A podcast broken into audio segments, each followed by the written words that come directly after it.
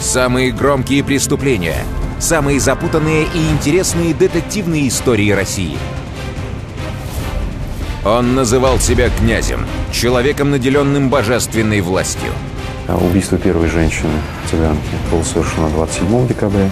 Убийство второй женщины было совершено на следующий день, 28 декабря. Он считал, что ему давно пора карать. Позиции преступника это очень подготовленный человек был. По какому праву князь вынес 13 смертных приговоров? В программе «Вне закона». Князь.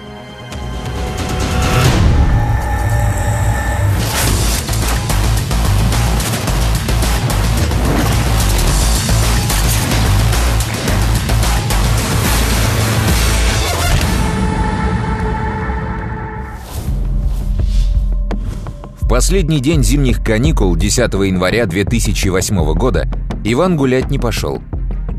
Он поставил перед собой вазочку с любимыми конфетами, сел поглубже в кресло и открыл книгу. Вскоре в дверь позвонили. Залаяла Матильда, трехлетний пекинес. Месяц назад она ощенилась. Иван слышал, как мать подошла к дверям. «Кто там?» «Я по объявлению насчет щенка», — раздался из-за двери мужской голос. Мать действительно продавала щенков и открыла. Возник шум, крики. Он на крики матери выходит в то помещение, где находится мать, видит, что происходит. Посреди прихожей стоял небритый худой мужчина. Глаза его были безумны. В руке он держал окровавленный нож. Мать обеими руками зажимала живот. Ее пальцы были в крови. Глаза широко распахнуты. Женщина еще была жива, и преступник, как э, э, рассказывал мальчик в изначальных показаниях, бросился на него с ножом. Появление в прихожей подростка стало для преступника неожиданностью. Но в замешательстве он находился недолго. Преступник развернулся всем корпусом к Ивану и сделал шаг в его направлении. Иван инстинктивно отступил, но за его спиной была стена. Человек, никогда не находившийся в такой ситуации, очень сложно судить, как кто из нас поведет в какой ситуации. Мать Ивана мгновенно поняла, что произойдет дальше. Раненая, окровавленная, она из последних сил вцепилась в преступника и потянула его прочь от сына. Мать ему кричит о том, чтобы он убегал с квартиры. Он убегает из квартиры. Пока преступник пытался отодрать от себя вцепившуюся в него мертвой хваткой мать, Иван выскочил на лестничную площадку. Перепрыгивая через ступени, кинулся вниз по лестнице. В одно мгновение преодолел несколько пролетов и оказался на улице, на январском морозе.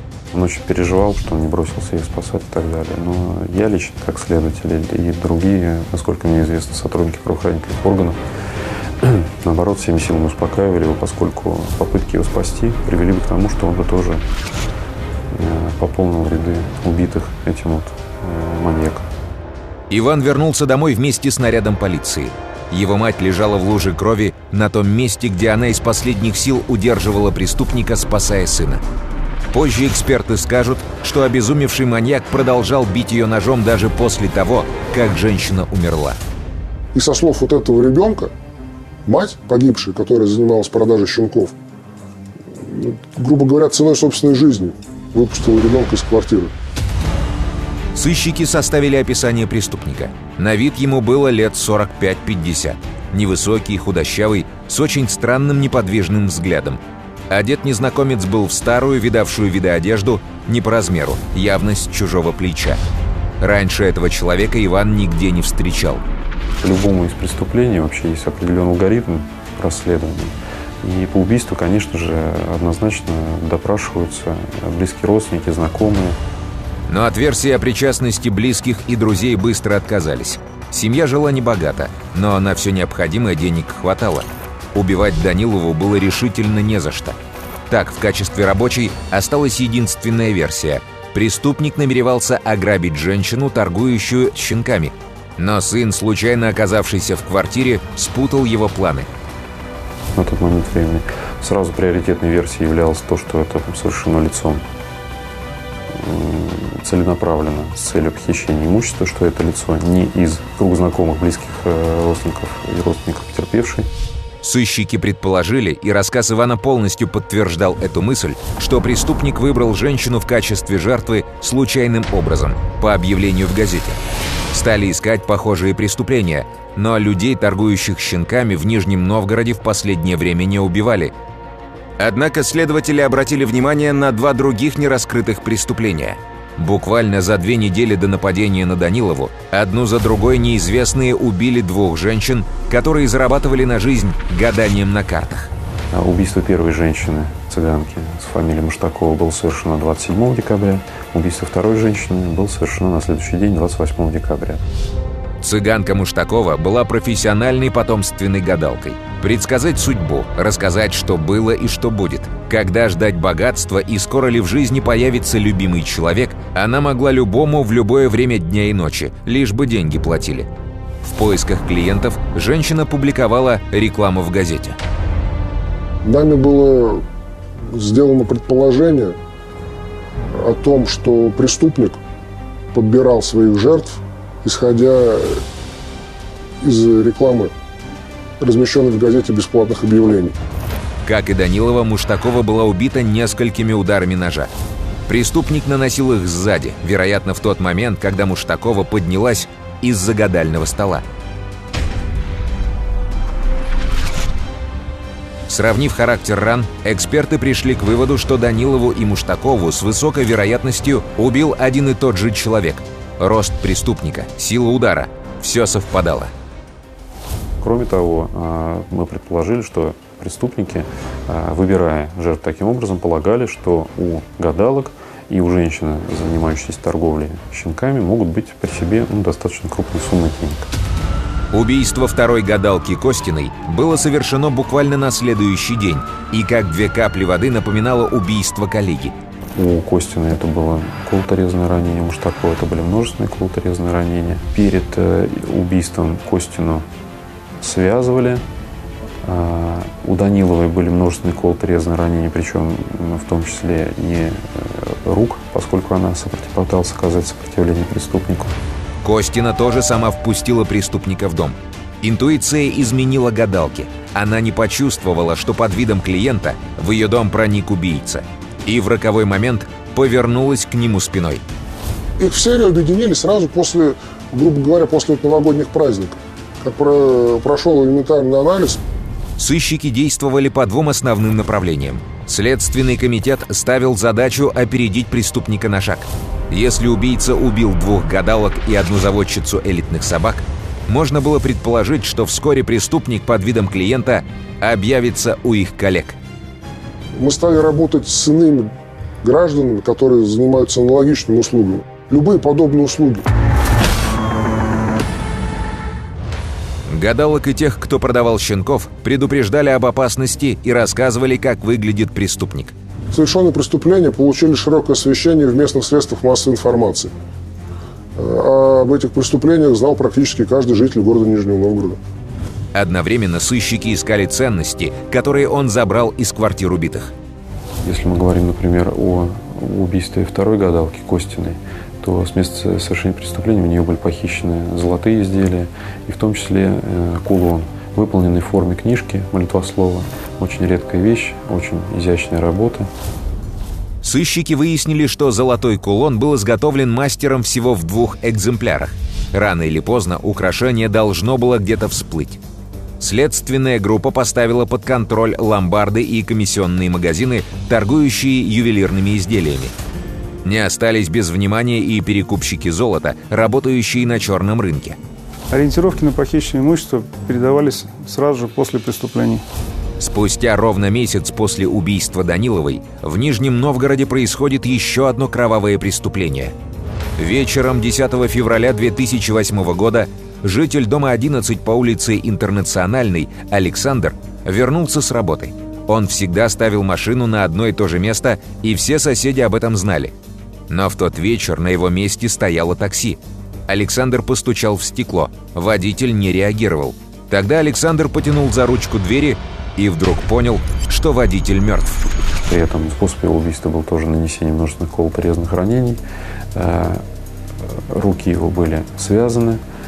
Э, пропал находящийся при нем э, сотовый телефон, э, а также документы на автомобиль. Убитым оказался 30-летний Роман Вихерев. В тот день заболела его младшая дочь. Жена оставила старшую на попечение соседки, а сама на скорой уехала в детскую больницу. Весь день она безрезультатно пыталась дозвониться до мужа. Звонила, звонила, звонила, никаких результатов, телефон не отвечает и все. Ну, конечно, я нервничала, переживала, может быть, где-то что-то даже почувствовала, потому что я попросила на тот момент э, соседок из палаты остаться с ребенком, а сама пошла в ванную, где я просто расплакалась, потому что я не понимала, что происходит. Ну, я поплакала, успокоилась, пошла, думаю, ну, будет все нормально. И около 12 часов ночи мне звонит следователь и спрашивает, Роман Геннадьевич вам знаком? Я говорю, да, конечно. Я говорю, а что произошло? А, его нашли убитым. Поначалу следствие не связало убийство таксиста Вихерева с убийствами гадалок и заводчицы пекинесов. Те были убиты в квартирах, а Роман Вихерев в машине. К тому же следствие быстро выяснило, что убийц Вихерева было двое – Преступник, вероятнее всего, наносил удары, сидя на переднем пассажирском сиденье, а пассажир, сидящий сзади, помогал ему в э, совершении этого преступления. То есть обездвиживал терпевшего и держал его в момент нанесения э, ударов ножом. Но чем глубже погружались сыщики в расследование убийства Романа Вихерева, тем все больше убеждались. Это преступление – продолжение серии убийств, которая началась 27 декабря в квартире цыганки Муштаковой. На первый взгляд, преступление не однотипное, исходя из личности потерпевших. Однако нами было сделано предположение, что может орудовать один и тот же человек. Логика оперативно-следственной группы была проста. Преступник, которого они ищут, хитер и изворотлив. Мы просто сделали предположение, что преступник уже отошел от газеты. Потому что преступник прекрасно понимает, что совершая однотипное преступление, по одному и тому же шаблону, он будет очень скоро задержан сотрудниками полиции. Чтобы запутать следствие, преступник решил сменить почерк и убил водителя такси. Но обмануть сыщиков эта хитрость не помогла. В начале июля 2008 года в сети неожиданно появляется телефон, украденный у Вихерева. Проверка показала, что в телефон вставлена новая сим-карта, владельцем которой оказалась некая Эльвира Егорычева – Из материалов уголовного дела. Егорычева Эльвира Леонидовна, 1964 года рождения. Родилась в Чебоксарах. Зарегистрирована в городе Саранске. Работала швеей, лаборанткой и кассиром в универмаге. Разведена. Имеет троих детей.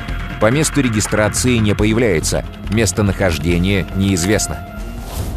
Сыщики стали собирать всю возможную информацию об Эльвире Егорычевой. Кто она такая? что она делает в Нижнем Новгороде, как телефон убитого таксиста попал к ней. Пока сыщики занимались изучением личности Егорычевой, пришла еще одна важная новость. В один из ломбардов Нижнего Новгорода некая гражданка сдала тот самый эксклюзивный кулон в виде молитвенника, который преступники похитили из квартиры убитой гадалки.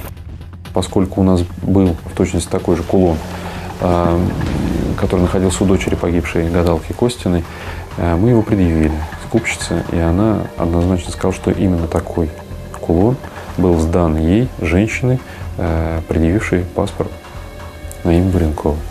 Но проверка показала, что гражданка Буренкова давно мертва. Она была ограблена и убита неизвестными в дачном массиве в пригороде Нижнего Новгорода. В числе прочего, преступники забрали и ее паспорт. Сыщики показали скупщице фотографию Эльвиры Егорычевой – и она опознала в ней ту самую Буренкову, которая сдала кулон в ломбард. При отработке э, связей этой женщины было установлено, что она длительное время поддерживала переписку с э, Гурьяновым Владимиром Николаевичем, уроженцем города Саранск. Из материалов уголовного дела. Гурьянов Владимир Николаевич родился в 1966 году в городе Саранске. По профессии художник. Дважды судим. В 2003 году был осужден за изнасилование. Наказание отбывал во Владимирской области. Освободился в 2007 По освобождении в органах внутренних дел на учет не встал. Официально не работает. Местонахождение неизвестно. Жизненный путь Гурьянова и улики против Егорычевой сконцентрировали следствие на конкретной цели. После этого стали уже целенаправленно осуществляться поиски именно Гурьянова и Егорычева. Сотрудники правоохранительных органов были уже ориентированы на поиск этих предполагаемых преступников. Найти Гурьянова и Егорычеву оказалось делом непростым. У сыщиков были их фотографии и имелось описание, во что они одеваются – но где искать эту парочку в миллионном городе? И в тот момент, когда уже стали совершаться преступления одно за одним, и мы, к большому сожалению, даже большим количеством людей на улице мы не смогли противостоять этому, тогда было принято решение уже проводить более широкомасштабные мероприятия с привлечением большого количества сил. Помню прекрасно. Плотность снарядов была такова, что, ну, наверное, из десяти прохожих четверо точно были сотрудники наши. И усилия полиции вскоре дали результат. В одном из крупных городских супермаркетов начальник охраны опознал Гурьянова и Егорычеву по фотографиям. По словам начальника охраны, эта парочка не так давно заходила к ним за продуктами. Данный гражданин был ориентирован на их розыск. Также были ориентированы сотрудники охраны и через определенное время эти лица снова появились в магазине, после чего поступил звонок о том, что они пришли за продуктами. Начальник охраны магазина обманул преступников. Он сделал вид, что хочет проверить их чек и убедиться в том, что эти странного вида люди ничего не украли в магазине. Не чуя подвоха, Гурьянов и Егорычева прошли в комнату охраны. А буквально через несколько минут в магазин вошел ближайший наряд полиции. С позиции преступника это очень подготовленный человек был. Его когда задерживали, при нем было два пистолета, переделанных по стрельбу боевым патроном. И на момент задержания он сказал, я, говорит, единственное, почему не открыл стрельбу, потому что я сначала подумал, что нас подозревают в том, что мы что-то украли из магазина. То есть мы подумали, сейчас посмотрят нас, ничего нету, из продуктов питания мы ничего не украли, нас отпустят. А так, с его слов он сказал, я однозначно открыл бы стрельбу по сотрудникам полиции, по охране магазина. На допросах задержанные рассказали о многих других преступлениях и поведали всю историю своей жизни. Они познакомились в далекие 90-е годы. Оба были членами секты и старались не пропускать религиозные собрания. Егорычева бежала в секту от опостылевшей семейной жизни и будничной рутины. Гурьянов уже тогда мнил себя сверхчеловеком и надеялся найти подтверждение этому. Но в конце 90-х сел за незаконный оборот оружия. Он замечательно стрелял. Э, одну из потерпевших, стреляя из переделанного оружия в кустарных условиях, патроном собственного изготовления, стреляя на вскидку с расстояния 20 метров, двумя выстрелами в убегающую жертву, он поразил обоими из этих выстрелов. Одним в голову, другим в спину. В 2001 году Гурьянов освободился. Однажды, прогуливаясь по улицам Саранска, он встретил старую знакомую по секте, Эльвиру. Они не могли наговориться и не хотели расставаться. И в тот же день решили всю оставшуюся жизнь прожить вместе. Но в 2003-м Гурьянова посадили за изнасилование случайной знакомой – Однако Эльвира Егорычева не только не бросила душевного друга, она показала ему всю свою безграничную преданность. И она выступала в, в качестве его, э, его общественного защитника, навещала его, привозила посылки и так далее. В 2007-м Гурьянов освободился. Первым человеком, которого он увидел, перешагнув порог тюрьмы, была Эльвира – она была пока простой женщиной, которая ждала из заключения мужчину, которому поклялась в верности. А Гурьянов к тому времени уже был князем.